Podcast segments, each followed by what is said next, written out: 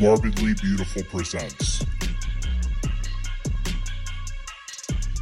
a horror interview podcast hosted by Brodie Hubbard.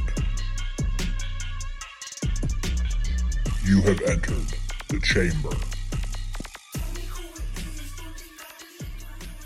Welcome to the Chamber of the Damned. This is a combination episode of Video of the Damned and the Chamber because it's been a little while since I've been able to give you either. Had a very tough few months, a lot of illness personally and within my family. Appreciate your patience. I appreciate the Morbidly Beautiful Network. I also appreciate Lil Boodang for the theme song, Itching for the Blood. And I thought I would bring you a recap of 2023 horror releases. Last year, I did that for 2022 with Kolleen Carney Hoepfner. She's returned for this episode, kind of our Christmas time tradition. She's a contributing editor at Fangoria. She's the editor in chief at Cherry Dress Press and Drunk Monkeys. We are going to talk about everything we loved or didn't love or haven't seen yet from 2023. It's been a little while since I've gotten to do a show. It's been a really difficult 2023 and i'm hoping for a better 2024 how is how is your year overall would you say okay like i did a bunch of cool stuff. Like i did the SAFTA writing residency in tennessee. And you know like i had like some cool stuff happen. Uh, i started editing for fangoria. That's right. that was cool. But also uh, i lost my voice which is why i sound like this. But also uh, like I live with chronic pain. So any anything cool kind of got there was like a damper yeah. put on it. Because not only do I have chronic pain, but like the country just doesn't have the medicine I need to function most of the time. So it's like so every month it's like, am I gonna be able to walk this month? Who knows? So but uh but overall it was like fine. You know what I mean? There were some real good highs. so like that's cool. Yeah. But like, you know, I didn't I didn't like strike it rich or anything. So Right. We're we're still working on that for sure. Yeah. Um there was I, I thought that overall as far as like horror this year i wasn't as excited this year about releases as i was last year. And it's funny because I, I i talk to people who say the exact opposite. Um they they didn't think it, eh, eh, last year was that interesting. Um to me i found a lot of new favorites and and and this year i found some um and i'm excited to talk about them.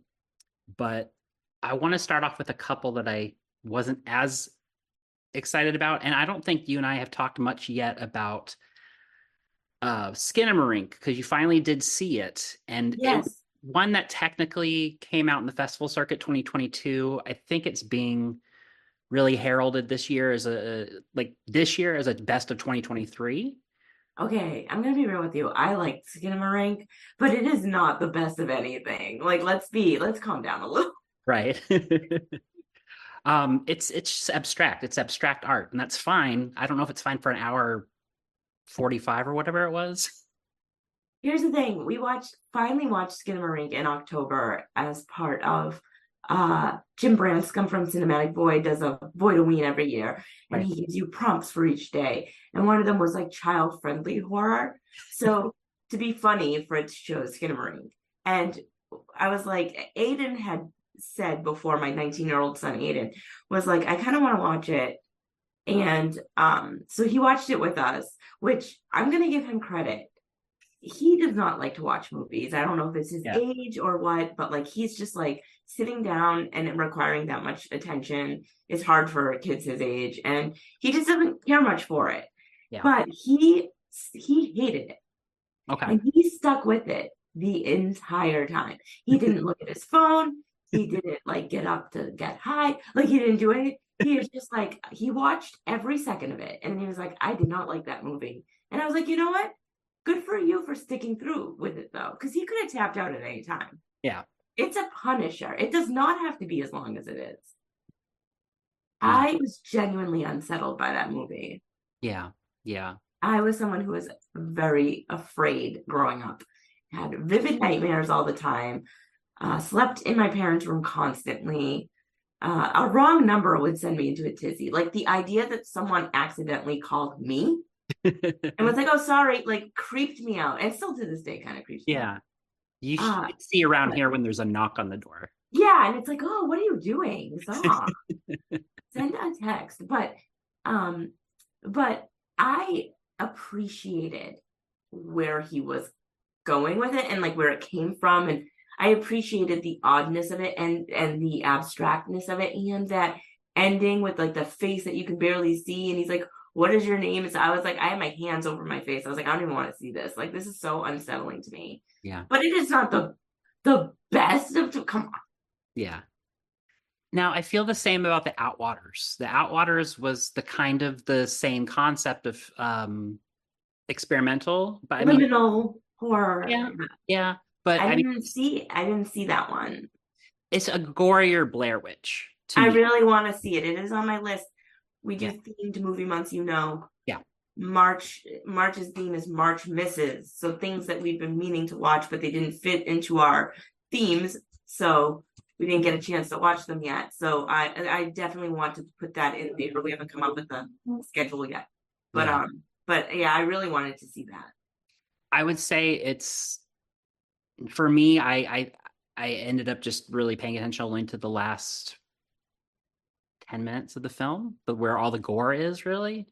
Um, everything else was a bit too abstract or or So it was it was still too much for you, like in terms of abstractness, like and like just the it's it's all the boring found footage parts leading up to when bad things start to happen. Like I right. I, I get that they're trying to establish characters. Um, you know, I, I think about like Troy Escamilla and Roger Connor have the podcast called Dark Knight of the Podcast, and one of the things they frequently cite is that we don't get to know the the people who end up being the body count enough in movies. Like we like that there needs to be more depth of character and you'll see that in troy's films where you'll spend a lot of time with the characters before they die at the same time you know if you're going to mix that with that skinamarink kind of abstractness or found footageness you know um i don't know i feel like blair witch pulled it off already and and nobody else can Yeah, we don't need another Blair Witch. It happened. Right, a long time ago. I guess like too, like if you don't build up your characters, then why do I care if they're in trouble? yeah Like I don't care. You know what I mean? Like, like I think Skinamarink worked for me because it was children, right and and uh, the older I get, the more sensitive I am to like child based stuff. Where I'm just like, no, Ah, stop hurting those kids. You know what I mean? Like I wasn't, I didn't used to be like that, and I remember like people would be like, oh, now that I have my kid. Uh, I'm like that, and I was like, "Well, I have had my kid for a while, and I'm not like that." But like, I think at the older I get, the Yeah. more I am like that. I'm like, no. So that's what bothered me about to, to segue into cobweb i had actually messaged you like after the first 25 minutes saying i don't know if i can finish this yeah. It's just like What is Cobweb even about? so ostensibly it's about a kid who's picked on at school and has really strict parents and then finds out weird things happening in the house so it's almost mm. like a mix of people under the stairs and a little bit of a parents vibe if you remember that movie from uh I love that movie. Yeah. Um, Randy Quaid, I believe. Yes. Yeah. yeah. So it, it, it has that, but like the movie itself is so cruel to this kid that I just like I don't want to see this like nice kid get so Yeah. I don't want to see a kid get tortured. like I'm just like, oh, yeah. like I just I just feel badly about it. Yeah. I decided to go revisit it. I'm I'm not particularly glad I did. Like I thought it started to kind of turn like, okay, well, there's some interesting kind of twists to this that I, didn't necessarily see. But it just felt like it was kind of trying to throw too much at the wall to see what sticks. Like the the performances, first of all, um, some of the hammiest since um, Re- Resurrection um, which I know is one of your favorites last year. Um, this was kind of my my resurrection this year It was Cobweb. Like it, it's Okay. Yeah. Just like Yeah, I don't know. I'm not interested in it. Like, like I had said earlier, it um it came up at horror trivia, and I was just like, I'm not interested in that movie. Like, and really, you're the only person I know who saw it, and I was like, I didn't like it. so I don't know. Because it was You know, we differ a lot, but I was just like, there's just something about like the how much you didn't like it that I was like, mm, yeah. I was can- such- I could pass. so much good word of mouth about it was the weird thing though. Like there was people are talking about, oh, it's this hidden gem, and why did this get buried by the uh, studio? Like why didn't this get released around Halloween to really make everybody excited? It got dumped on streaming, and then I saw, it, I'm like, okay, I get why. Maybe it didn't turn out like everybody wanted. It felt like it was trying to be more like that high level Conjuring level kind of crossover horror. okay, yeah. Like I think the Boogeyman was one of another one that tried to do that. I didn't see Boogeyman. Did you see Boogeyman? I saw most of Boogeyman Okay. on a Delta flight, not the best way to watch it. and I and I just did not care for it. Like it was so like, oh, there's like it was one of those like, oh, there's something in the house that's gonna hurt us, and people Yeah. are like, no, there isn't, and it's like, okay, but I'll keep getting hurt, and it's like, no, you're not. Like it was just like, I'm like, why wouldn't they believe this? There's like tangible evidence. yeah. I just like I couldn't, and plus I was on a Delta flight. I will say though, Delta crazy amount of of movie like options. Yeah. There's like hundreds of them. Oh, good. I watched beaches on the same flight. Yeah. I had never seen, and I had just posted. I've never seen beaches, and then like I went on that flight, and I was like, "Holy shit, they have beaches!" So I watched it. But yeah, the Boogeyman, like, don't watch it on a flight. But I just like, I was just like, this to me is just so. It was very hammy. okay. It was like maybe if it was in the theater and I was just like, oh, I'm gonna have fun with it. Like, you know what I mean? Like, I'm not gonna take it seriously. And I'm just at a theater having fun. Maybe, but like I won't go back to it. Gotcha. it, Yeah. It was it was there was definitely a year of, of of mainstream horror. I'll name some titles that um I saw or didn't see that you might have. Okay. Um I know that I feel like the Pope's Exorcist. I watched that on I also watched that on the Delta flight. Okay. Oh, it, it was they were connecting flights, so in all it was one, two, and then one, so four flights in all. So I watched I had a lot of time with Delta. Yeah. I could not take, oh my god, what's his name? Like zipping around on his like moped. I'm like, I can't with this. Russell Crowe, right? Yeah, yeah, yeah. I'm like, it's just like bopping around on his Vespa. I'm like, okay. it was not good. So Fair there's enough. literally a scene where they're like, he's like in front of like the clergy, right? Or whatever. Like he, they're like, we're gonna talk to you about your exorcism crimes or something. Oh god. And the guy literally says they're in Rome. He speaks Italian.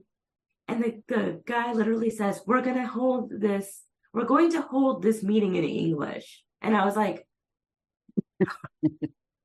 Is that for us? Like the Americans, like lazy American? Like, why? That wouldn't happen. Before any of the exorcism stuff, that wouldn't happen. I was like, forget this. I got about an hour into it and I was like, yeah. Fair enough. A Haunting in Venice, I think, was ca- classified as horror. I think of it more as like a mystery thriller, maybe though. I don't know. I didn't see it. Yeah. Lost or Last Voyage of the Demeter was a, I think, fairly well known vampire movie. Yes, yeah. Well, it's like part of Dracula. Yeah. like the Bram- And and you know what? I have heard nothing but good things about that movie. Yeah. Like like they definitely did it a disservice by being like it's Dracula on a boat. But like it's part of the book. And it was and I mean they mentioned it in Bram Stoker's Dracula, like the movie. right. Like, oh, and I was on the Demeter or whatever. But like I want to see it because so many people I know like loved it. So I was Yeah. like, okay, I haven't seen it yet, but I do want to. a couple of other the big ones this year were Saw X, Didn't see it. Didn't Did see not. socks. The Nun 2, No. Insidious the Red Door, Oh, Insidious? No. mm-mm. Insidious. Didn't see that. Yeah. Um, I hear people talking about Godzilla minus one. They're putting it in the horror category. I feel like it's more of a, I don't know, sci-fi. yeah, how do you categorize Godzilla? Because I do think that he gets lumped into horror a lot. Yeah, Like I don't consider that horror, but then like sci-fi seems wrong too. It's almost like its own thing. yeah, yeah. Totally, totally. Yeah. Knock at the Cabin was another like M Night Shyamalan movie, I think, that came out. M Night Shyamalan, and it's based on a novel, Oh, okay, uh, uh, Cabin at the End of the World. I right. forget who wrote it. I didn't read it, and and I feel like they kind of tried to hide that it was based on a novel. Yeah, Um, but I heard the novel's very good. Yeah. I heard mixed things about the movie. same. Yeah.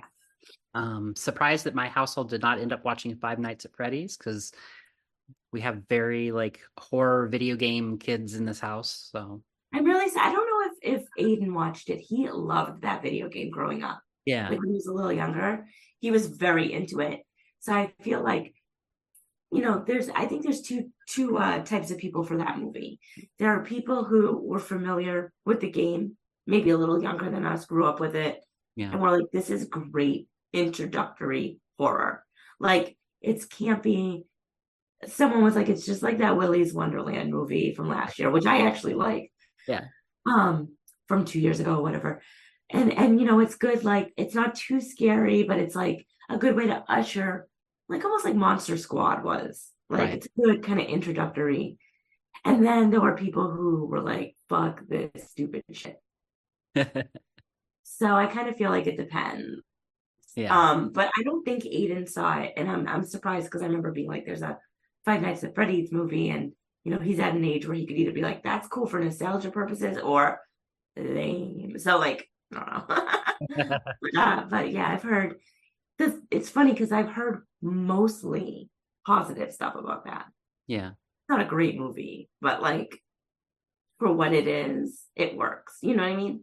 For sure, for sure. Yeah. Um, one that came out the very beginning of the year, and I already did a whole episode of it for Video the Damned, was for uh, Megan, which was I loved, and I loved Megan. yeah, we I loved it. it was funny, satirical. was Um, it was at the end of last year? No, it was January. Really? Yeah, yeah. Jeez, I feel like Megan's always been with us. It really has. And I have my little one dresses up as Megan for Halloween and just loves all the Megan stuff. so- I loved that movie. I thought it was so fun. Yeah. Um, Evil Dead Rise was one that I think crossed over to pretty big success. Yeah, that got that. I didn't see it, um, but it did very well, if I recall correctly. Yeah, yeah. Yeah. I heard mixed things on that too. Some people loved it. Mhm. Um, mostly, I know people were not happy with it, but it's an Evil Dead movie. Yeah, yeah. um, Scream 6, which I saw pretty much, if not the day it came out, maybe the weekend it came out. I dropped my family off at the airport. They were going to see my mother in law. I had to stay in town to work the following week. And so, you know, love you, miss you, you know, Kate, stay in touch and headed right from the airport to the movie theater. Walked in, watched Scream 6. Bye. Don't call me for two hours. If you get stranded at the airport, stay there. yes. I famously do not like the Scream movies. right.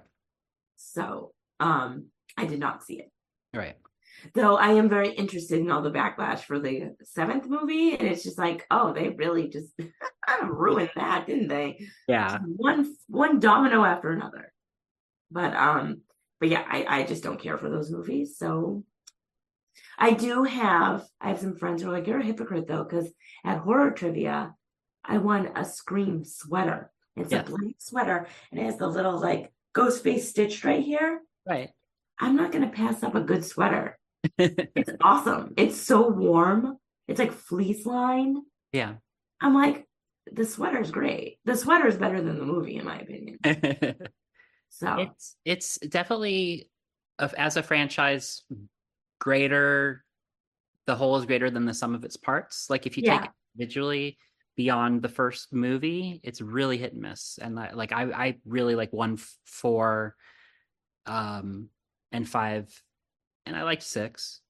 Um i don't i'm not even really that huge a fan of two and three you know i i- it's very up and down all, all over the place uh yeah, most franchises are. Mo- yeah, every franchise. Look at Hellraiser. Good Um. Don't look at Hellraiser. Only like three Hellraiser movies. yes. um, Cocaine Bear was kind of lumped in with horror this year. Loved it. I thought it was great. it made the Drunk Monkeys top five movies of the year. we did like a quick roundup, like just very last minute of like, you know, we did like staff voting and stuff. And and Yeah. it was uh it was in there. yeah. I loved that movie. And here's the thing. Fritz and I rarely get to go out together. I am always out without my husband. And um we went to Texas in March and his parents of course are like leave the baby with us. we need baby time.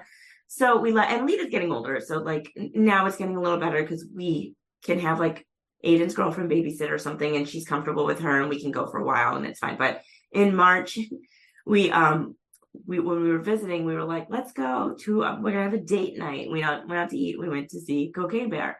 But the last movie we had seen in theaters before that together was cats also in texas.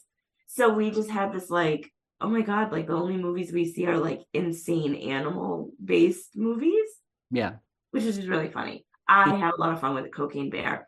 It's not really horror but um but i can see why it got lumped in a lot Yeah. um, I did have a lot of fun with that movie. I did not take it seriously. People on Twitter, I remember, were like, "The editing is terrible. It's fucking cocaine bear. Why do you care about that? if they bear eat the cocaine, that's all I'm here for." Yeah. it was. I thought it was good. Good. It's Uh, still fun. People need to learn how to have a little bit more fun. I think. Yeah, I agree with that. Um, Renfield, which I ended up seeing at home, and I liked okay. I just guess it wasn't as big a hit as they were hoping, but yeah, yeah, it definitely wasn't. I'm famously not a Nick Cage fan. Right. Uh, but I want to see that. I haven't yet. yeah, And I am actually surprised it didn't do better in the theater. I don't I understand why doing good in the theater is important in terms of financing for other things, but uh, I am somebody who just doesn't care about that kind of stuff because I'm gonna like it if I like it, and I'm gonna not like it if I don't like it. I don't care about box office stuff, but I'm just surprised. Nick Cage is a huge people love him. Yeah. and Nicholas Hoult.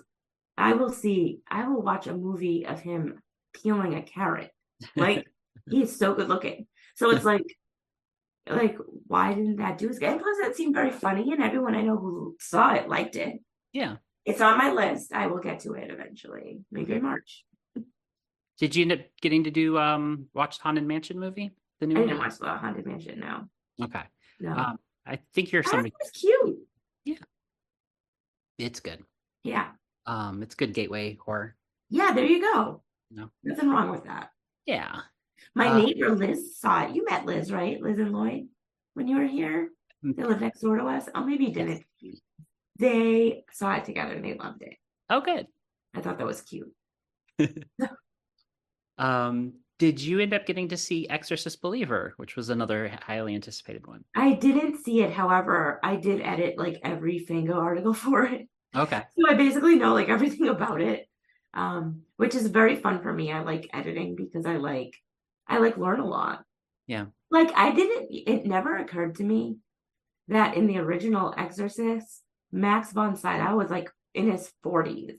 Oh, wow. Because like he's one of those people like he's just always he was just always old to me. Yeah. Right. So it never occurred to me that it was like, oh, that was old age makeup. Right. And it was like, I'd like never thought that. And that's how good the makeup is. So there was like a whole article about the makeup effects in the new movie versus, you know, and um, and I was like, holy shit. And then I told my dad, and he was like, I didn't know that either. I think you just take for granted that Max von Sydow was like 98, like his whole life. right. But I didn't see it. Um, again, mixed things. I remember I texted my friend Jared, and he was like, I just saw The Exorcist. It wasn't very good. I liked it. And I was like, okay. I 100% understand that statement. It wasn't very good, but I liked it. Story of my life. Um these two I feel like were talked about in horror circles. I don't know if they were considered mainstream at all. I'm guessing not, but I feel like a lot more people knew about Infinity Pool. Yes, I want to see that. It is definitely on my list. And I think that did definitely get lumped into horror because it's like very body horror forward, I think. Yeah. It's a it's the Cronenberg's kid, right? Yes. Yeah, I gotta tell you, I'm not. Everyone loved that one movie he did. Uh, not Persona. That's all I can think of. It's not Persona. Um, I forget what it was called. I did not like it. Gotcha. It's like it was like this lady's bad at her job. like that was all it was. I don't know, but you know, I like Mia Goth, and I like uh Alexander Skarsgård, so I'll watch it. But yeah, that's definitely I think falls into the horror category. I did not. Did you see it? Did not. Um, I'm surprised I haven't yet. I'm surprised you haven't yet either. That's shocking to me. Beau's Afraid is another one, but I've never really kept t- in touch with Ari Aster's stuff. Yeah, uh, you know, I'm mixed on him because I hated Hereditary. hmm I don't understand why Hereditary is as popular as it is, but I loved Midsommar. Yeah. And I often wonder if I loved Midsommar because my expectations were like in the shitter because of Hereditary. But I've watched it so much now that I'm like, no, I just genuinely like this movie. Yeah. So, um, who knows, right? But like, um, but I didn't see that movie, and it is very polarizing.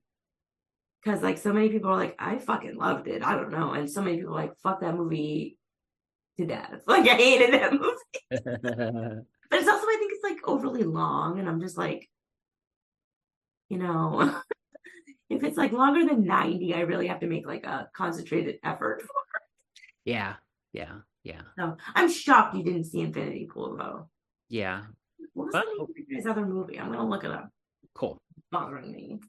Pet Sematary Bloodlines, another one that I feel like got talked about a little bit, but didn't get to see. That movie completely like I was like, there's a movie called that. I don't know why. Like it like if the radar is here, it was like under here for me. Like I was just like, Yeah. there's a new Pet Sematary movie. I heard it was good though. Yeah. Like Uh, I mean, I'll watch it. I don't care. I liked that remake that they did a few years ago. Yeah. That's what I've, I've heard good things about that too. I thought it was great. Yeah. Um, ones that I hope to see in um 2024 are When the Trash Man Knocks. It's just a one I heard was good. Satanic Hispanics I was looking forward to. I saw that. Okay, so tell yeah, me. it's it's a it's an anthology uh thing. I know a few people who worked on it. Uh, my friend Mike was one of the directors. Um, some of the some of the you know vignettes are stronger than others. There's a Christmas themed one, so I especially liked that. Nice. Um, wait, is there a Christmas themed one, or is- was it? No, I'm sorry. There's a Halloween themed one, and I especially liked that. It was about like a vampire trying to get home. Okay. And was like, this is the only time of year I can go out and like be myself because I'm like a vampire dressed as a vampire for Halloween, like wreaking havoc. But then he's like, shit, it's also daylight savings. It's it's it's clever, and it was and like he's like fighting with his wife. It was really clever. I thought. I thought. Um, there's a Jonah Ray segment from Mystery Science Theater that is excellent. My friend Dan visited that week and I was like, "Do you want to go see this movie with me?" Um, you know, just trying to support friends, and also my friend Brian did the Q and A, so like, you know, it was just nice to go, and we won like a gift bag thing, and it, Jonah Ray's segment has this weapon that's like a huge petrified dick, so it was like a straw with like the like the dick. I thought it's it's fun. Uh, like I said, uh, with any anthology thing, some are are way stronger than others. And I thought maybe it could have been one story shorter, Yeah. or maybe even just cut some of the stories down. Yeah. And there was one that I felt didn't make too much sense. I was it was uh, a little uh, loose for me narratively. And uh like the guy, like there's like interweaving story where the guy's like, I'm telling you these stories, and that one could have just gone, I me But for the most part, I thought it was definitely worth watching. Plus, it's always nice to see like an anthology movie that's made by like a certain demographic. Yeah. It's like, okay, like let's get some like Hispanic takes. Like that's fun. Right. For me, I think those really fun when that happens. Yeah. And that's have a queer anthology. Let's have like to me that's like awesome. Like it's just a fun take on things. And I like that. that's what I thought was redeeming about this anthology I saw this year called Creepy Pasta, which there was a lot I just wasn't didn't, didn't interest me. There was also a lot of like interesting international filmmakers. Um, and That's always fun. yeah, yeah, Shoot your shot. I don't care. I'm like I, I'll watch it. You know what I mean? yeah, It's always nice to see like someone you know. Uh, Mike Mendez is his name. He's directed quite a few things, but it's, it's nice to see someone you know. yeah. Like, man, great. Good for you. Your Yeah. friend Alyssa was in Creepy Pasta, by the way. Yes, Alyssa Wagner. Yeah, she's fantastic. She, she was Uh, I didn't see it, but I but but uh I do when you told me she was in it, I was like, oh, I should watch that. So I'll get Yeah. to it. She's probably in the best English speaking one that I remember. That's awesome. Yeah, I'll definitely check it out. She's so fun. um, VHS 85, I just was not as into as I was VHS 99. I didn't like any of the V. Well, okay. Here's the thing. I shouldn't say that because I've only seen two of them. I hated the first one. I was like, and then I like half paid attention to the second one. I don't remember what it was called. And then I was like, these movies are probably just not for me. Now, here's the thing though, because they're anthologies and stuff, there probably is some good stuff in there that I'm just missing, but Yeah. also my interest in it is just so low. Yeah. You know what I mean? Yeah. But I know people really liked this one. I Yeah. think they played it at Beyond Fest this year. And Yeah. people were like, ah. So I was like, okay, I'm not going to go to that though. Oh, by the way, I looked up the Brandon Cronenberg movie and it's Okay. Possessor. Oh, okay, yeah, yeah, I yeah. kept thinking persona, and I was like, I know that's not it. It's possessor. That's her. Got it. Got I didn't care for it. it. He is not his dad. No one is. um, Angry Black Girl and Her Monster. I've heard great things. Hope to see. Yeah, I haven't seen that either. Yeah. Birth Rebirth. I've heard good things. Dark Harvest was one that came up on my radar. Still need to see that. I heard that one was good. That came up at horror trivia too. By the way, if anyone's listening to this and they don't know what the horror trivia I'm talking about is, it is Dead Right Horror Trivia. It's once a month in Burbank, California. If you're in the Los Angeles area and you want to check it out, uh, you can follow like their Facebook account, and uh, it's very fun. And there's definitely like a team out there for you. So uh, there's going to be an article about it in the new Fangoria, and I know that because I edited it. I was like, I know all these people; they're my friends. Yeah. So, Excellent. But yeah, that came up, um, you know, the other day, and people were like, "Oh, that movie was so good," and I'm like, "Okay, Yeah. The mask looked neat to me. yeah, yeah, yeah." Uh, I don't think the Toxic Avenger or Late Night with the Devil have played outside of festivals. I don't think so either. I'm pretty sure it was at Beyond Fest. Yeah, I'm Yeah. not sure, but um, I know that people, everyone I know who saw it, loved it. Yeah. um just said it was a lot of fun and it was funny because i think i saw like one wayward article that was like movie blows. And i was like i like i didn't see one person that i know who saw it say well that wasn't very fun. So like you know whatever. There's always somebody right? So. Um, i am excited to see that one. I, it's like way like i the minute i can watch it gonna- absolutely. Absolutely. Um, a couple more mainstream-ish ones that I think people talked about, um, or I felt like they had talked about. So I finally got to see The Blackening, and I had felt that there was tons of hype for that movie. Um, I ended up looking at the numbers. I, I feel, and I don't think that a box office or a Rotten Tomato score, whatever, I don't think that makes or breaks like what I'm going to think of a movie. I just as a exactly just like i said yeah person who does this uh recording and talking to people and stuff I, I i need to be informed. And i was really surprised how the Blackening did not do as well as i thought it did but um very funny movie. I wouldn't say it was a scary movie. It was so many people who saw that movie. Yeah. Like so many. Yeah. So that actually surprises me too. it's um i think it's accessible for people who aren't part of the the the black culture um and it, it's still funny like you know i i don't you know i grew up in arizona uh like i i, grew up in a very white town Right. Oh, I get it. I don't think I met a black person until I was like 15. but you know just being part of the world and in los angeles and pop culture and underground culture and stuff like there's plenty of references that hit or i got out from context or that just weren't necessarily dependent on they, they were more dependent on like horror movie right. Instead, yeah, or instead of like an ethnicity thing or something. right Yeah. Um, I know it got compared to like the scary movie series a lot, um, and it, they I think the obvious reason is because it being parody, and also because of like um, that similarly would utilize things from Black culture because it was like the Wayans brothers for part of that franchise. But this was way more unique. This was way more um, specific to the characters of this improv or comedy troupe that created the movie. That's And great. Oh man, I want to see that so bad. yeah, I I gotta jump on that. Yeah. I definitely recommend it. I actually here's a little aside about the scary movie. So on on uh Halloween night, I was not very tired. And I was like, I'm gonna watch a movie. I'm gonna watch a scary movie. I have a scary movie shirt I got from either Pizza Eaters or Bloody Altar. I can't remember. One of those Instagram like shirt companies. The Pizza Eater guys, they have a Descent uh pre-order happening right now. I cannot they're they're in the UK, so if you're in America, it's gonna be a little pricey, but I cannot recommend their clothes enough. Like I am a huge Pizza Eaters fan. But anyway, and I have a scary movie shirt that I bought specifically because the whole backsplash is the wanted called Doofy poster, which I love. I think it's so funny. And I say want to call Doofy like 17 times a day, Eh, eh, like for 20 years.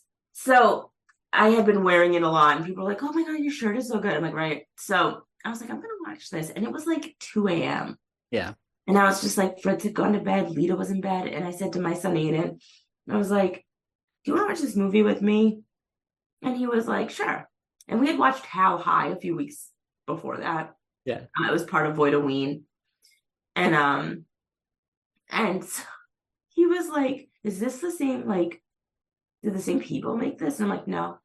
And he's watching and he's like, you know, it's, the the humor in it is so crude and so like problematic now.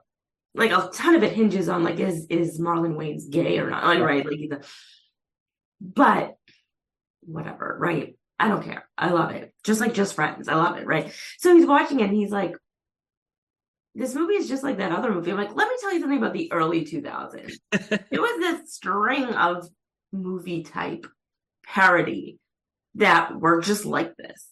Yeah. and they were insanely popular. like this movie is so popular. And he was just like blown away by it. He watched the whole thing with me. I went to bed at like 4 a.m. I was just like, dude, I haven't seen this movie in like 15 years, probably. And it is so problematic. And I fucking love every second of it. I don't even care. But but yeah, like if the blackening is like a like I didn't realize it was like a kind of a spoof. Like I like I, I don't think I really knew what it was. yeah. But I'll definitely watch that. I have heard nothing but good things about that movie. Yeah, yeah, it's it's it's pretty good. It's it's pretty good. I feel like it should have done better than it, did. Yeah. Um, but you know, um, not everything crosses over to mainstream success, unfortunately. Yeah. Um, when it, it necessarily maybe should. Um, one that I I do think did pretty well this year was Thanksgiving, and I just saw it. Oh my god, I haven't seen it yet. I have it Yes. ready to go. Yep. And I'm, you know, there's a lot to be said about going to the theater versus streaming and how like the movies that come out right away for streaming, how it's like killing stuff and this and that. And it's so interesting when like there's a smash like Barbie and Oppenheimer and all this and that, right? Right. I get it. But to me, that movie should have came out at least on Thanksgiving. Yeah. So I could have watched it on Thanksgiving. Right. And it like almost like wasn't even in the theater anymore. Yeah. So I'm like, well, like I want to see this movie. I'm gonna want to watch it for the holiday it's intended for. I'm Yeah. not gonna watch it at Christmas. It's not a Christmas movie. Yeah. So I'm a little irked by that. But um, but it is it is definitely like I won't wait until next Thanksgiving to watch it. Like I will watch it. It's on there. I'm I'm ready to go with it. Yeah. So Have you seen much Eli Roth? Because I yeah, had I'm touch and go with him. Uh like he did Hostel, right? Yeah, he did the Hostel series. I didn't care for the hostels at all. okay. But he did. Did he do Cabin Fever? Yeah. See, I love Cabin Fever. Yeah.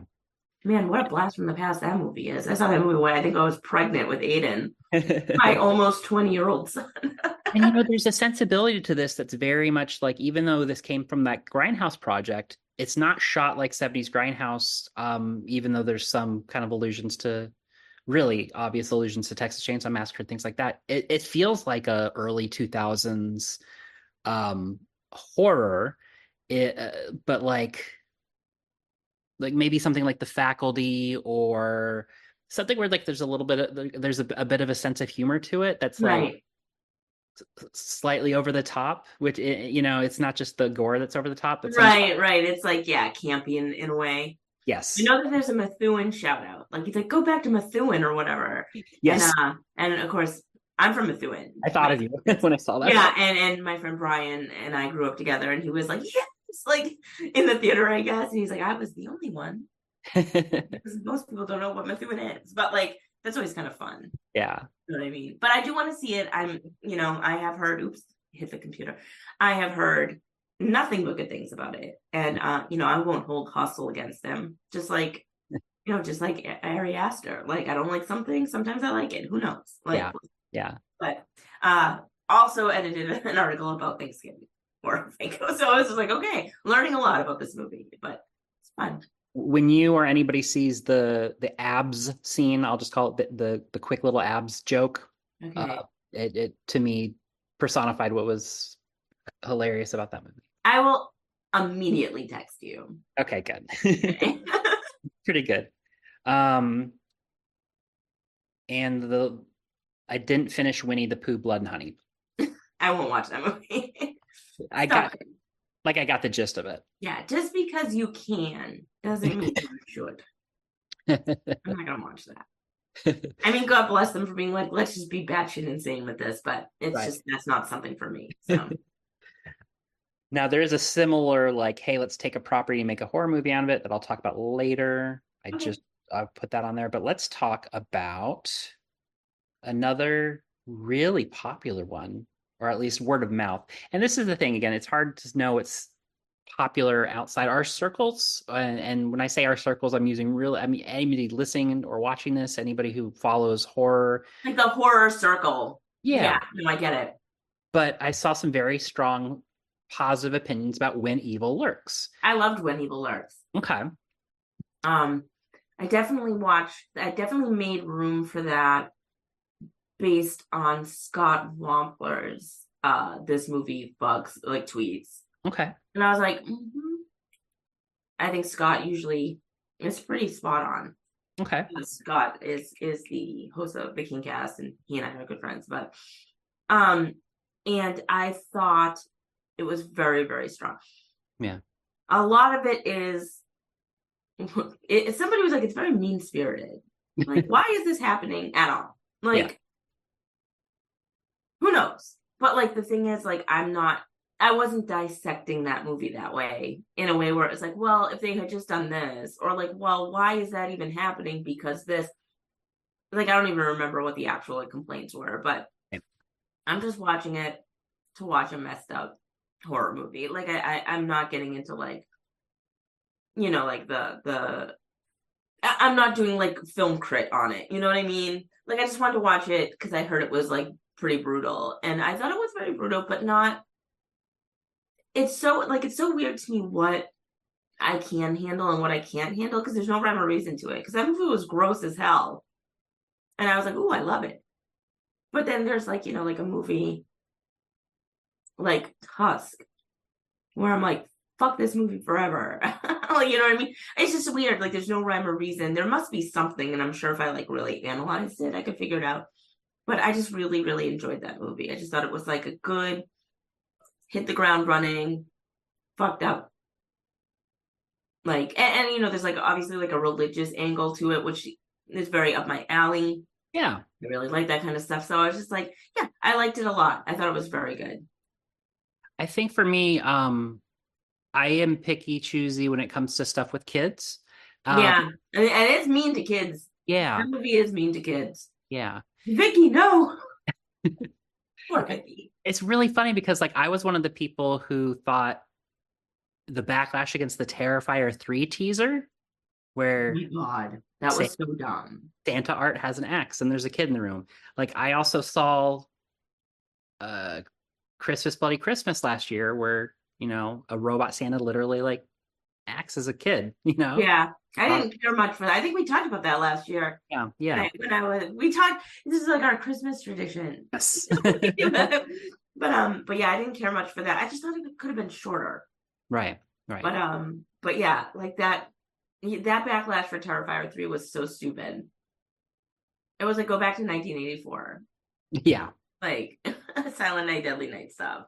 Yeah, yeah, exactly. You know they didn't really kill the kid, right? Like I need to know that you know that. right.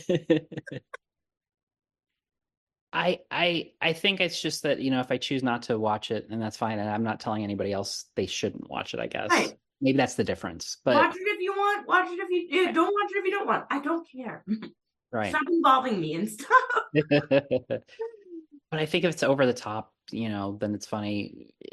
Evil Dead Rise was creepy and there were kids involved, but at the same time, like it's Evil Dead and nobody's really safe in an Evil Dead movie, so it's okay, you know. And that's where I feel like maybe I would like When Evil Lurks. It feels like a very Evil Dead kind of movie. So wait, did you watch it or not? I didn't. Oh, you didn't see it I- yet, dude. Well Oh. then, when you see Vicky, don't get attached to her. It's what I was gonna say. I think I, I, I think, I think you will like it, but I do beg of you, just don't put a lot. Like, don't be like, well, you know what? Wait, a like, yeah, just go with it. Just Yeah. go with the ride. You know what I mean? fair enough. It's a mean spirited movie though. No, no one, no one really, uh, no one here gets out alive. Right, Like, right. but I liked it. I thought it looked good too. It was very competent. You know what I mean? Yeah, yeah. good. Yeah. Yeah. Watch it and let me know. Cool. Um, one I didn't include because I hadn't seen it. I'm not sure if it counts as a horror or if it's just a supernatural movie, but definitely the title of the year is Oregon Trail. Oregon, like not Oregon. Right, Oregon Trail. right. I haven't even heard of that. yeah. Um, I just liked the name. Of Um, course. So I have now a list of things I saw that Okay. Actually, and, and much of this I think I've reviewed, if not all of it, on the show. Okay. Damned. Mhm. Um, I definitely would like you to chime in if there's anything I, I've missed or do end up missing on here. Okay. Yeah, no problem. And so I will also say for some of these, just watch the video of the damned review. Um, Sure. For instance, Influencer, which was more of a thriller than a horror, but Influencer was a good thriller. Uh, Waking Karma was another one that Ted had recommended to me. Um, it is uh, it has Michael Madsen. It's cults. It's mess with the, with the mind. It's you know. I did I don't know about that movie. Um, I will check that out. Waking Karma, another great one that I screened this uh, year. Um, Parasite Lady was a short, kind of like a full moon features short film that had um, Clarice Polaris, who's a a, a horror uh, kind of reviewer and and online gamer and stuff. Like she had a like a a prominent role in it. I, I think it was actually because of um, uh, the the other gal who was in it. Um, the name is coming to me. What movie? Parasite Lady. Parasite. Lady. So Uh, that is with uh, Allie, Edwards. Allie Chapel Oh, Allie Chapel. does the, the Unholy Chapel show, and then also um, Ariel Edwards, yes, who is also known online as Clarice Polaris. It's a Chris Alexander short movie on this kind of like uh, imprint label of Full Moon Features that they do more experimental stuff. Um, just kind of trippy, good little short film I liked. Um, another short film that came out. Did you get to see Dylan's New Nightmare? There was so much about this, um, not only locally because it was made by some Phoenix folks, but also just a lot of people reviewed it because they were excited about a new Freddy Krueger thing. I didn't see it. Yeah, like even Dead Meat did like a body a kill count for it. Um, and then one that I know you did see was out there Halloween Mega Tape. Yes, So I did see that, and I loved it. yes, I loved it. And what's funny, because I'm a huge uh, WNUF fan, so Yeah. and it's so funny because I watched it like three times this October. Well, when I was at the Stafford writing residency, my uh one of my co-residents, Robin, was like, "Oh, do you like horror movies?" Yes. So we actually fell down kind of like a like we would watch something. So we watched that together, and she was like, "This is like an amazing movie to just put on Yes, like- exactly. background." I'm like, "It's so good." Right. And then we actually watched some Troma movies I'm going to mention, even though I don't think they're actually from this year. But anyway, I'll do that in a little bit. But um, and then I watched it, of course, for one of the Voidoween prompts. But I actually got the Halloween mega tape for Christmas last year and waited this whole time to watch it in October. I was like, I don't want to watch this until Halloween season, and I Yeah. know I'll be able to fit it in for like Voidoween. I forget if we used it for like the Maryland prompt or if we just watched it on Halloween itself. I thought it was so good because that first one is one of my favorites. So it's just like, and I just thought like the whole alien. Did you see it? Because like the whole alien autopsy thing and stuff. Yeah, I like, love the '90s retro stuff. Um, so amazing. Yeah. And then the end, they were just like, oh, well, it was good because th- that first one is very '80s and '80s Yes. found footage, and you know, the next one was was '90s, and and I thought it was a good progression for that that. was so good. yeah, I loved it. yeah. Huge Um, and. I will, I will, I have on the queue to see uh, his feature, Chris La LaMartina feature, Call Girl of Cthulhu. I want to see his other stuff because I think he's got a good eye. And, Yeah. for humor and and horror. I didn't even know about that movie, so I'll check that out too. yeah, um, it's on Tubi as Okay. is another 2023 release I saw, Black Mold. Mhm. The Black Mold I was really excited about because it was produced by Jill Sixx, who did The Stylist, which uh, Okay. Oh, I saw that. hmm yeah, one of my favorite discoveries this year, even though it didn't come out this year. Um, I think it just got some wider distribution or st- on streaming, maybe. I think Uh, I saw that at that. Wait, I was that the one I saw at? Oh no, wait, was that the one where like on Twitter someone like fought with her? I think that's what got my attention initially. Yeah, I didn't see that. I'm thinking of a different movie, but I did want to check it out because of that. Yes. I forget exactly what the impetus of that whole thing was, but I was like, "This is like, what are you Yeah. doing?" Well, it got it, you know, got it, got it attention again, and just Mhm. people, Good. people should love the stylist and watch the stylist. That's what I did. And it had Brea Grant in it, um, and it had uh, it was made by Jill Sixx. It was an extension of a short she had done. So she, you know, obviously recommended this movie that she was involved with called Black Mold, and Black Mold ended up being a Tubi release. Tubi has done a lot of like um, Tubi exclusive I didn't even know that. That's awesome. Horror. Okay. and so it's it's a good one it's another kind of what's real what's not spooky in the mind like you know because people get trapped in a building where there's black mold and so they might be hallucinating about what's happening When uh I lived in an apartment that was riddled with black mold, all I got was so many migraines that I thought I had a brain tumor. Yeah. Crazy, but when I moved out, I didn't have any migraines anymore. Weird. Maybe they relate to this movie anyway. uh Natty Knocks was another one that i was like that i reviewed already it was you know very early 2000s style horror but in 2023 with a lot of you know folks that people love robert englund bill moseley danielle harris um it's it's not their greatest work it's pretty good and it, you know it's it's better than a lot of schlock you know it's just like a good halloween story Yeah, it's just like something to watch. Yeah, yeah, yeah. I know exactly what you mean. Um, the mean one was the one I was referring to earlier that taking a property, in this case, the Grinch, making a horror movie out of it. Oh, that's right, the Grinch horror movie. I didn't see it. Yeah. So kind of came out at the end of 2022, but didn't really get distributed till this year. I'm not exactly sure what happened with it as far as its release, but but it, it finally became available. David Howard Thornton, who plays Art the Clown in the Terrifier movies, plays the Grinch, and he's perfect in it, as you'd imagine. Yeah, I can see that for sure. I think this movie was good in leaning full throttle to the cheesiness and the silliness of it. It's uh, about Cindy, you know who, in Newville, and there's a character named Doctor Zeus. Like it's stupid, and it's yeah, it's, yeah, yeah. it's great. It's stupid fun. the kills are great.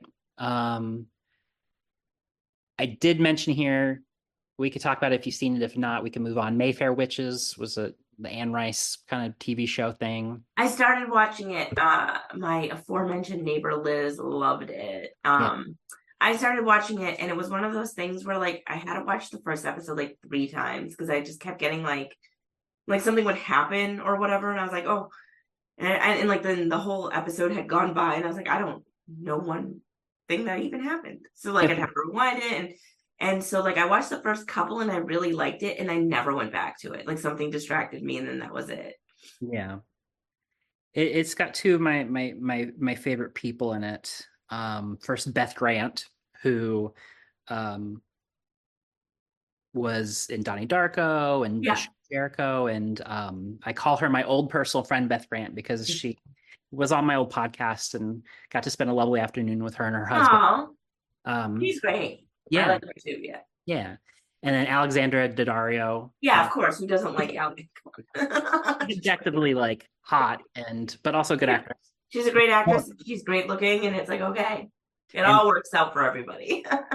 She's in my favorite Texas Chainsaw sequel that's not connected to Tobe Hooper, which is uh, right. Texas Chainsaw 3D. Do your Yes. thing. Um, so this kind of tier of films is kind of like my like, hey, they were pretty good. I liked it okay. Um, I think you've seen this one. I'd be surprised if you hadn't, because I think the whole world did. No one will save you.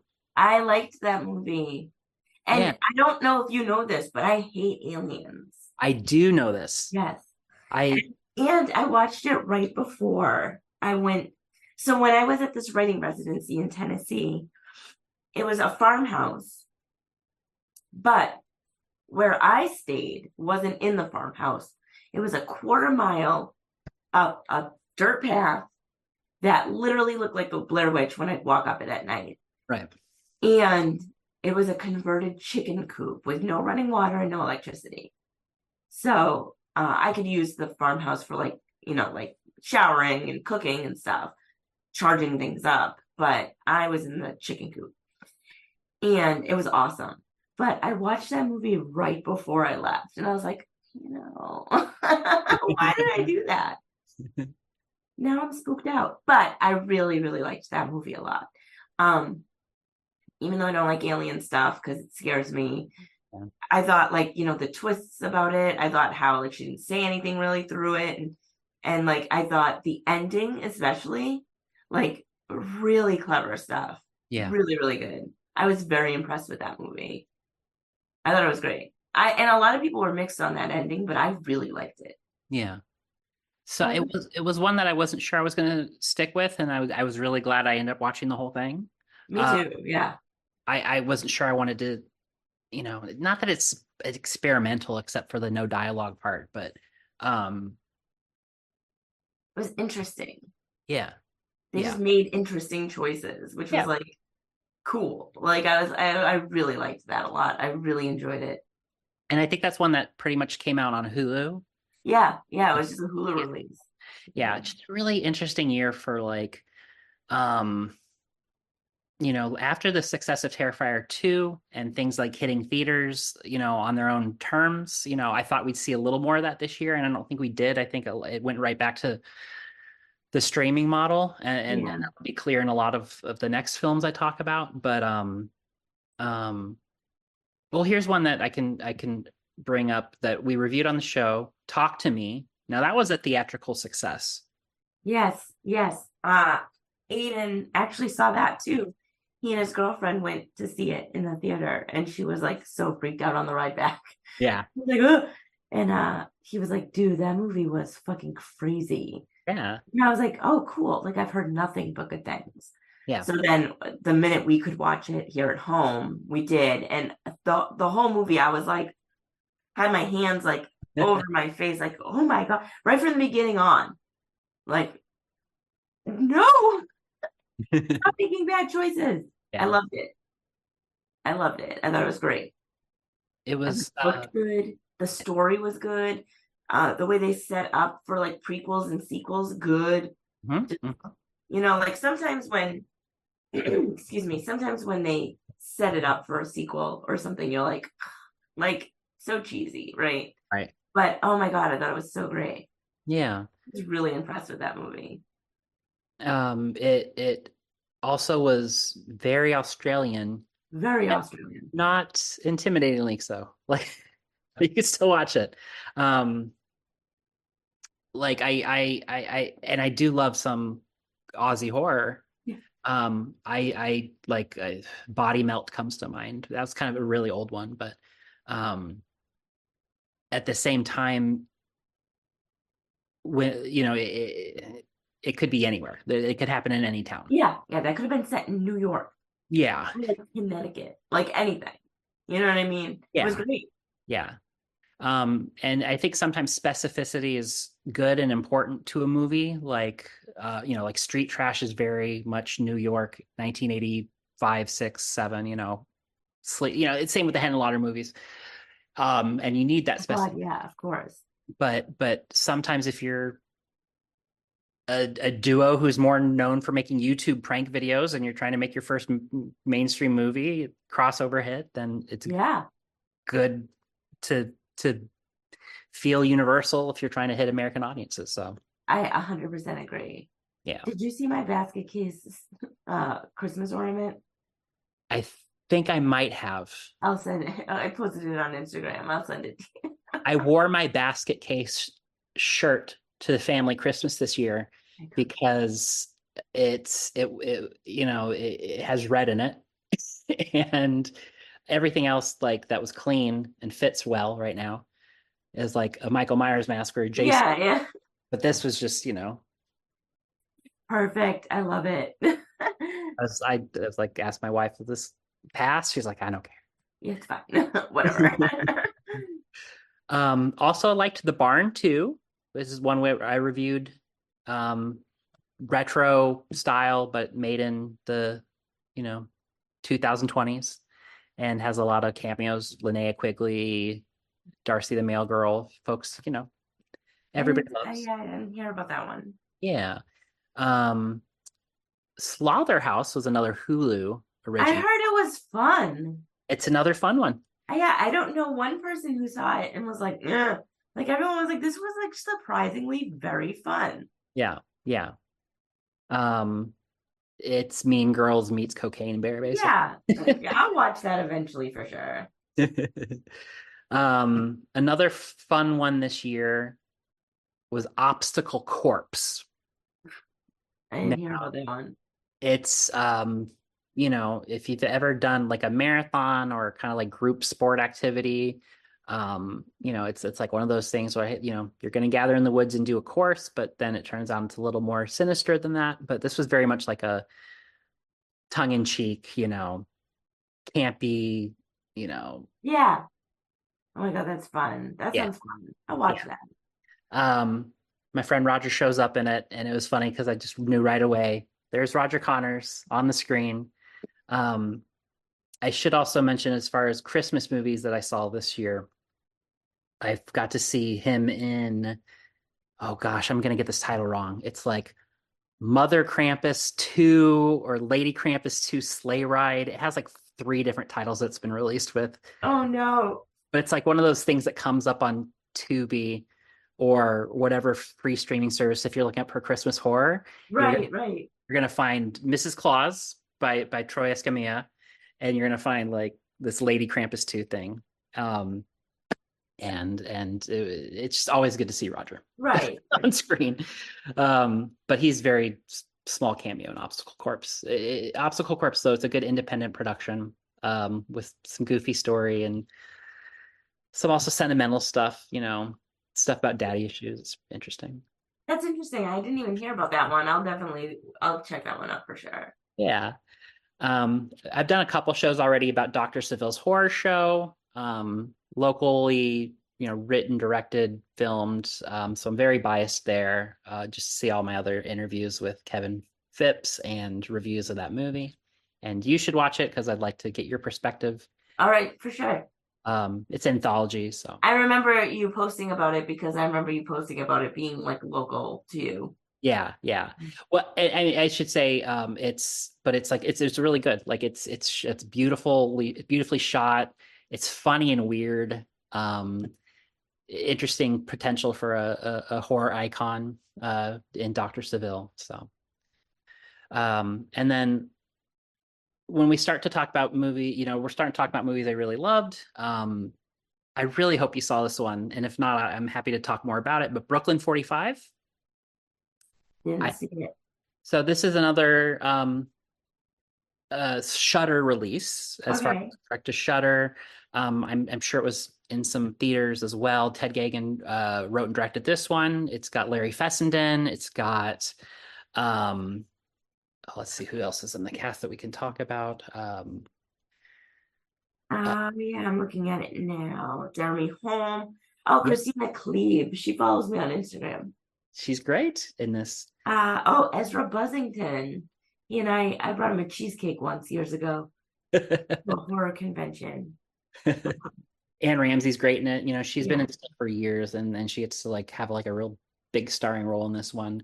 Um, Brooklyn 45 is definitely like on a lot of best of 2023 lists, and deservedly so. It's it's a chamber horror. It's you know, kind of a, a one location play, and um, it's about not just like World War II and the fallout of that and the anti-German paranoia um, after World War II, um, but just you know, combat PTSD, like you know, um, coming to terms with kind of you know war crimes. Um, it's loaded with a lot of serious stuff, um, but it's also cool, you know, Yeah, yeah. seance, and then bad things happen kind of piece. So. Yeah, I'll definitely check this one out. I'm looking at it now and it's like uh it seems up my alley. And there's Yeah. a lot of people in here I like. So it's it's really well put together costuming and I've, I've reviewed this before but you know you're going to see it on a lot of best of lit 2023 lists deservedly so okay, great. Yeah. yeah as far as like kind of the last chunk of films that um and that's definitely one of my favorites. Um you know some of the other like favorites i saw and you know it, this year was it was hard for me to like pick a a real standout as something like that i loved the most and would watch over and over again. I, I kind of got to sample a lot this year as i was you know as as video the damned moved to the morbidly beautiful network and as i started to interview more folks for this new podcast the chamber. Uh, you know it requires me to in a good way. It's great. Talk to more people and talk about more movies and see more movies. Um another one that was like a thriller was called traitor. Um that was a, a good um so so traitor and influencer were two thrillers i saw this year involving like identity identity theft um whereas influencer was very it was on a bunch of beautiful locations right and these Right. trader was another like one location this one gal's apartment and getting into day trading and some really psychotic things happen it, it, it was actually reminiscent of arlington road if you remember that movie from yes, I do remember that movie. Yes. where where there's stuff in there about kind of homeland terror i guess Yeah, yeah, yeah. Oh man, Arlington Road. Yeah. Um, another independent film I saw this, which is now getting a lot of attention, is Brightwood. You know, that's one that's available now on free streaming services, and it's two people in the cast, and it's on one location, uh, in these like woods around a lake, and they get caught in a time loop. And um, I did a whole review of it. Um, which I'll I'll put on the Morbidly Beautiful network, I think, because because um, I did something fun with the review where I kind of reenacted the movie. Oh, So- cool. Um, and and it's really good folks in that. So I'll just point people to that. Um, Murdercise. Did you get a chance to see this one from A and P Films? No. Murdercise had a Kansas Bowling, who's in a tons of good stuff. Um, had one of my new favorite people, Jessa Flux, who's just like um, in the movie is like an 80s blonde bimbo, but it's like played very over the top. And Okay. so oh, you know what? I did, I didn't see this, but I do know this. yes, Now that I'm looking at it. I, I think everybody who sees it will. I mean, they probably know some of Dakota's movies already. I Um, love I love these like like in the leotards and stuff. Yes, It's so yes. funny. you'll become a Jessa fan from it. Um, Okay. Yeah, this is a bunch of stuff this year. Um, This is right up my alley for sure. um, another Dakota Boeing starring vehicle this year was Third Saturday in October, Part Five, and this was this, the the duo of movies where they came out with Part Five and then Part One. They did 90s horror and complete with a 90s soundtrack that had Helium and a bunch of other bands. I love helium. and then they do the part one grindhouse 70s film okay. so um and the next couple of these were like hulu releases shudder releases um i'm sorry i think i think these next ones were all just on shudder Okay. wait no. Okay. One that came out that i think played a couple theaters but pretty much was a Screambox exclusive was onyx the fortuitous one and the talisman of souls. Um you might know a little bit about this onyx character because he was involved with that whole satanic temple thing that happened in salem do you remember this Well, what thing though? Like I'm familiar with the satanic temple in in Salem. Um, was it like when they had that arson thing or whatever? This was the guy who came to like one of the first um satanic church or satanic temple openings thing. and He was on the news and he was the notice me senpai guy. Oh, okay. Yes. Yes. And like that's a whole character he's been doing online for a long time. Oh, okay. Okay. Um, And so if you're somebody who likes like the Ernest movies or even like Rocket Man with Harland Williams, um, just like movies set around a goofy character, He's that's a what- goofy guy doing some funny stuff. That's what Onyx, the Fortuitous One, and the Talisman of Souls is. But it's like all these folks go to a well, his mom's Barbara Crampton. Love And that. She's she- fantastic.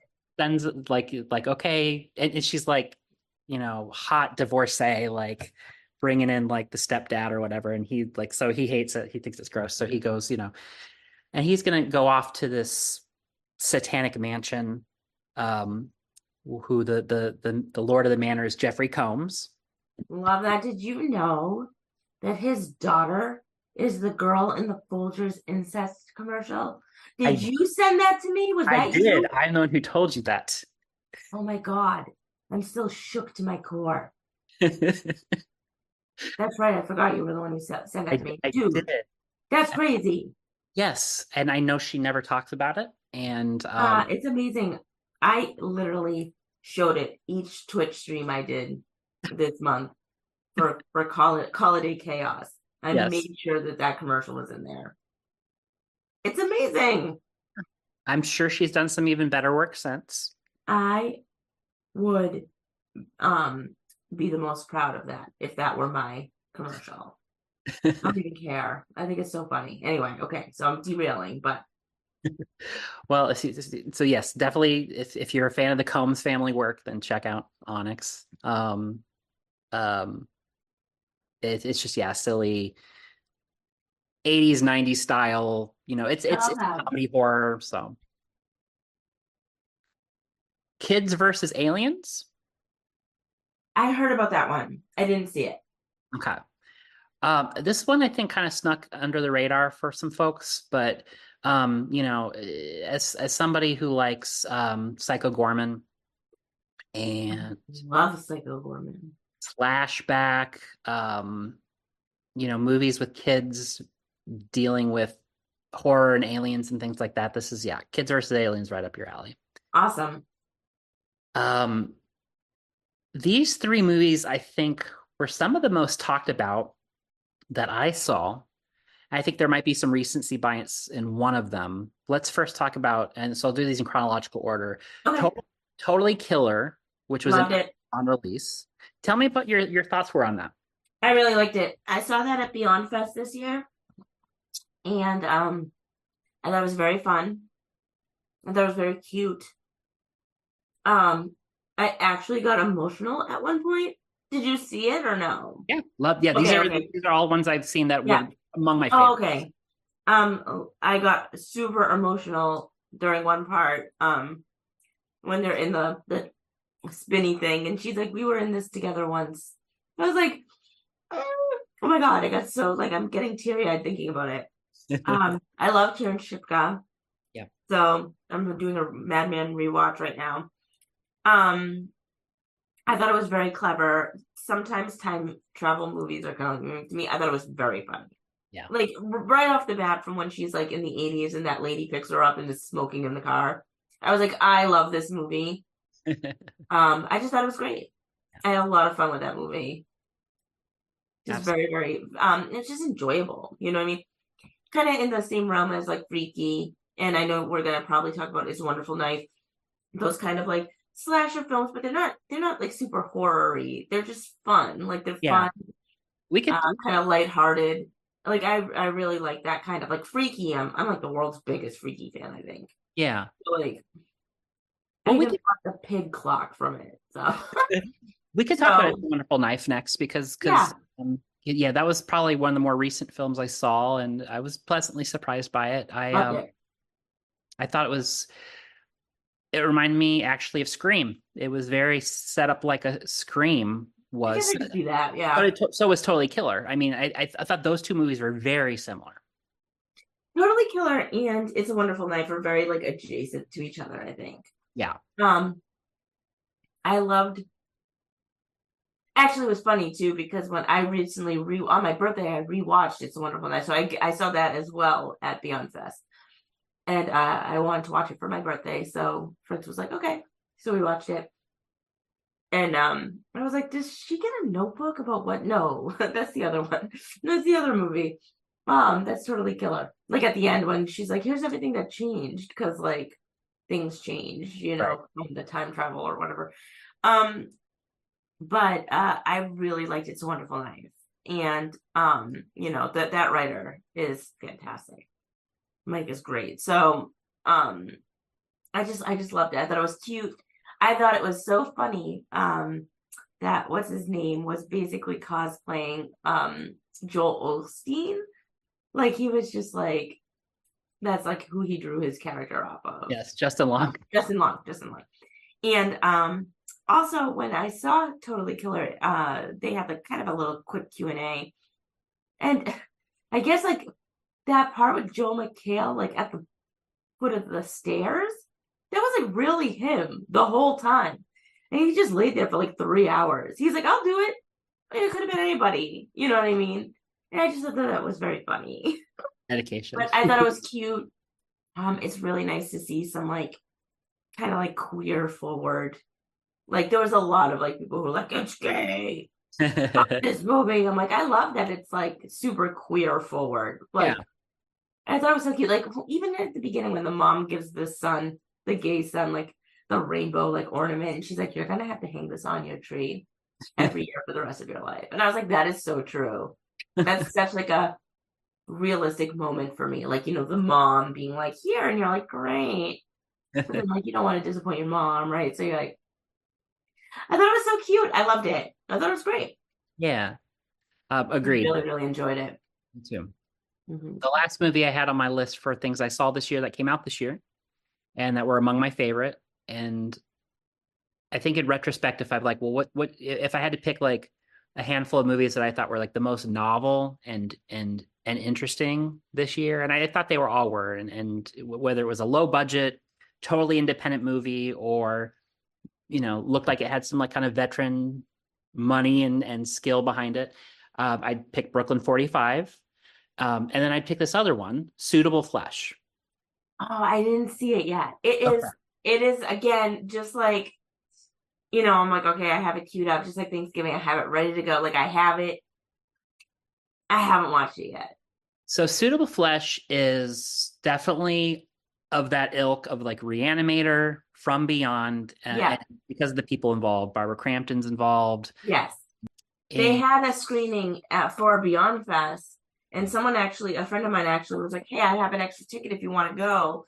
But I had just gotten home from Tennessee, and had already hit two other movies, and I was like, I need to stay home.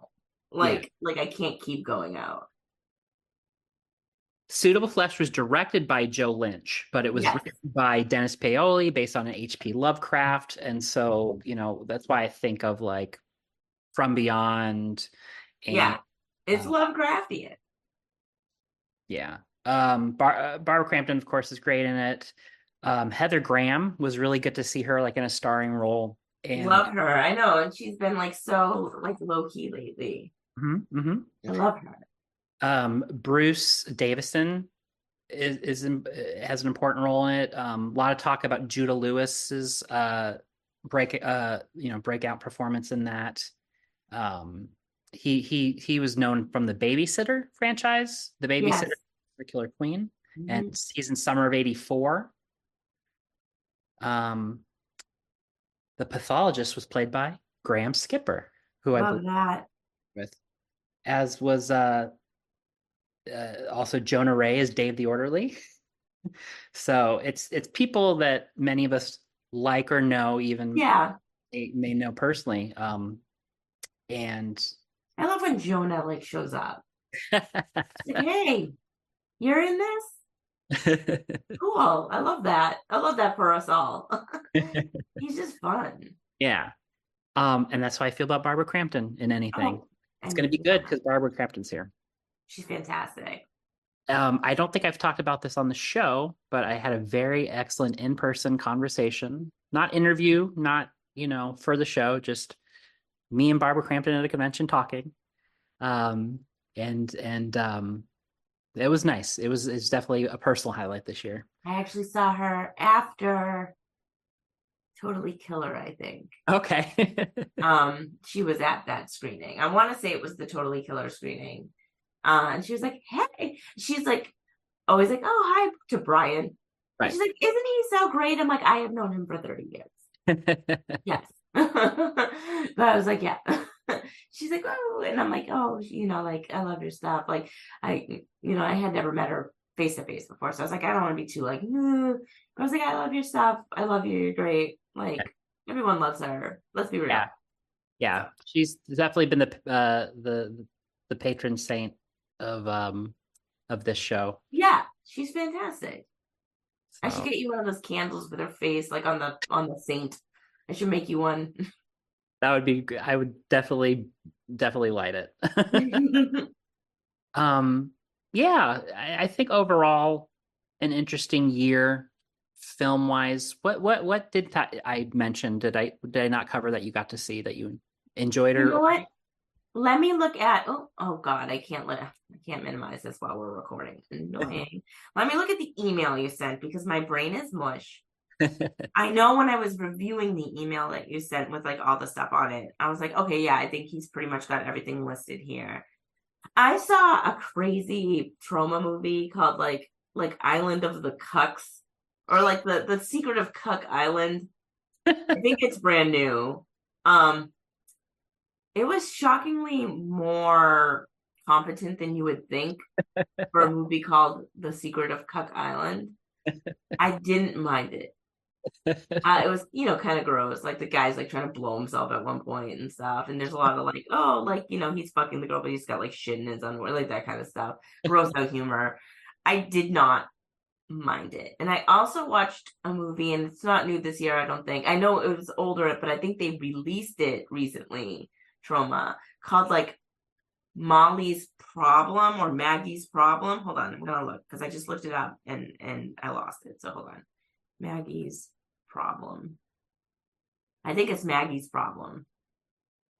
Um, and it was like about a woman. Yeah, Troma. Maggie's Problem.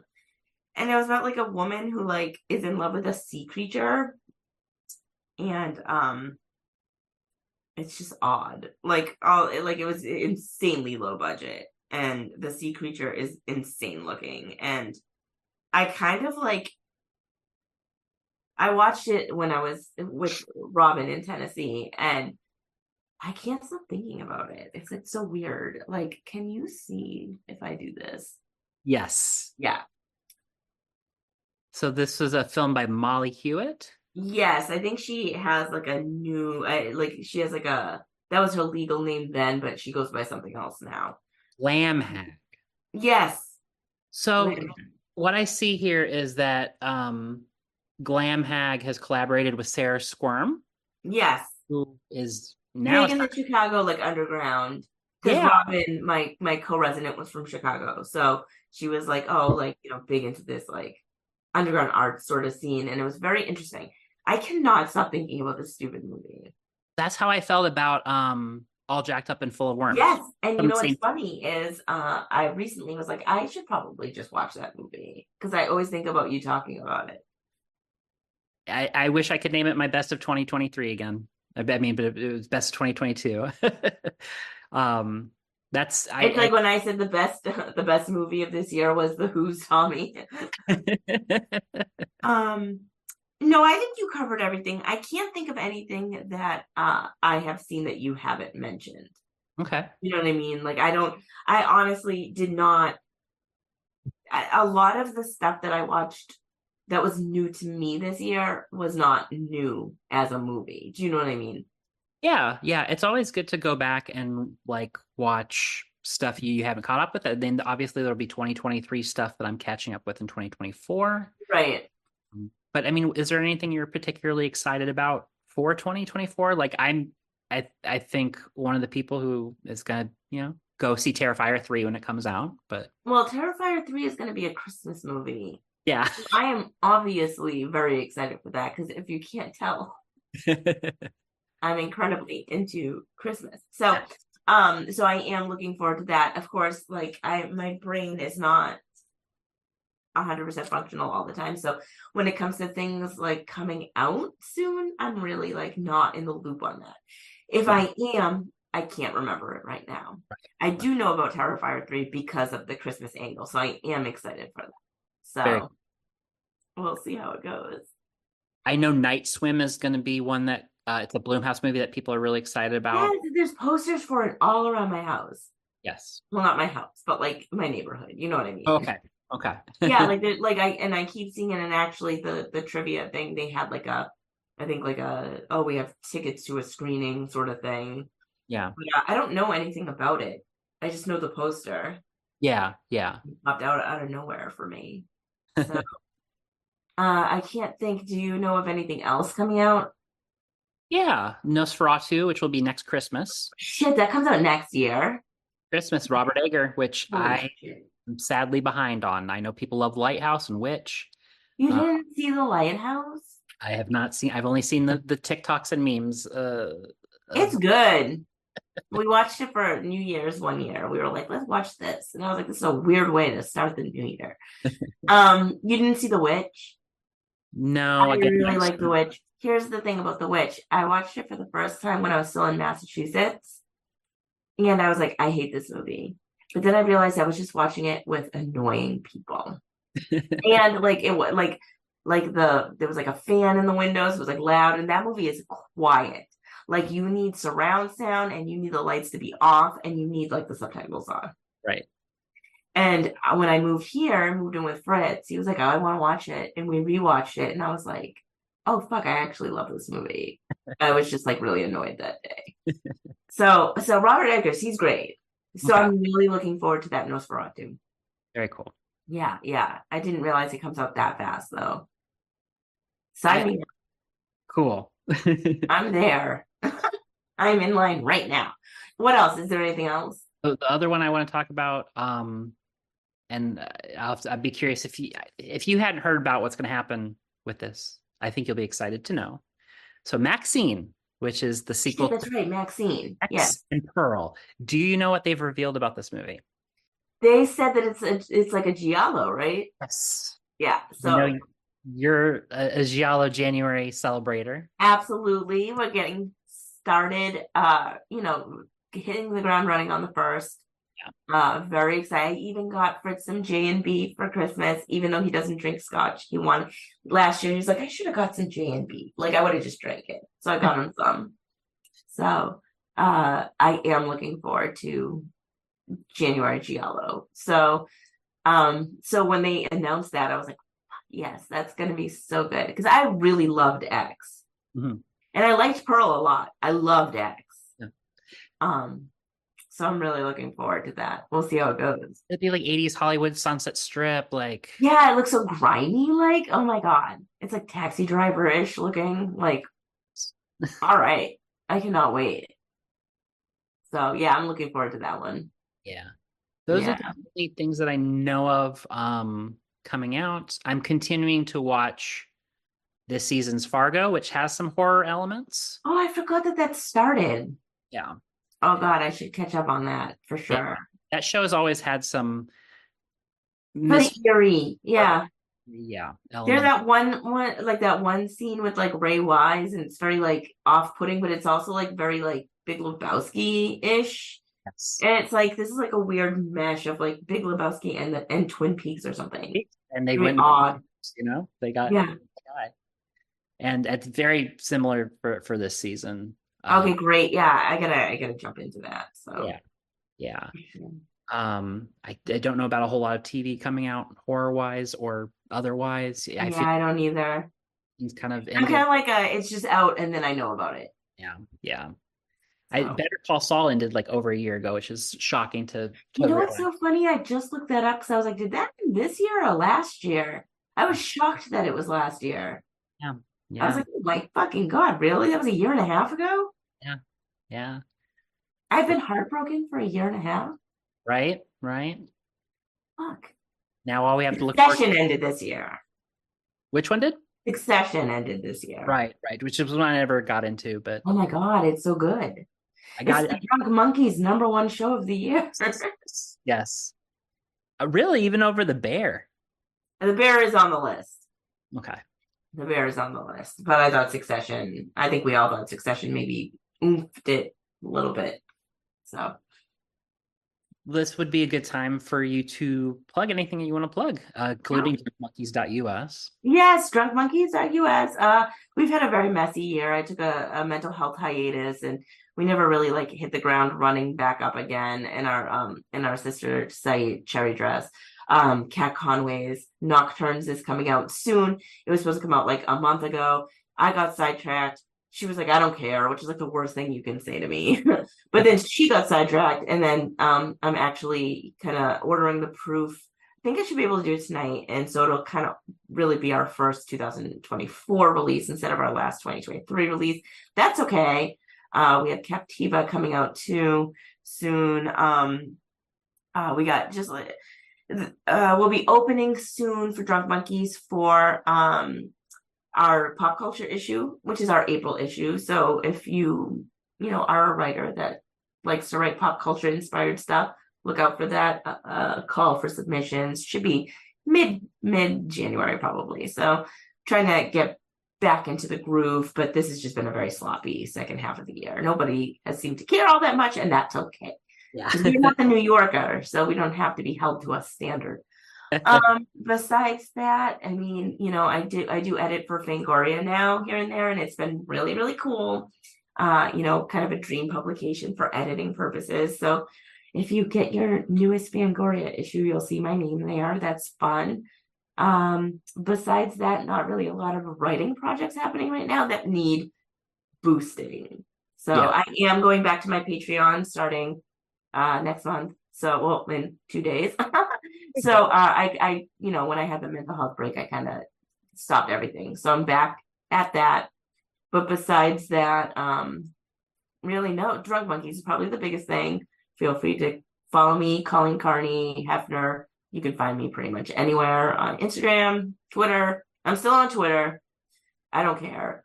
Uh blue sky all of it. So so yeah but besides that not really too much to report right now in terms of like personal boosting so Gotcha.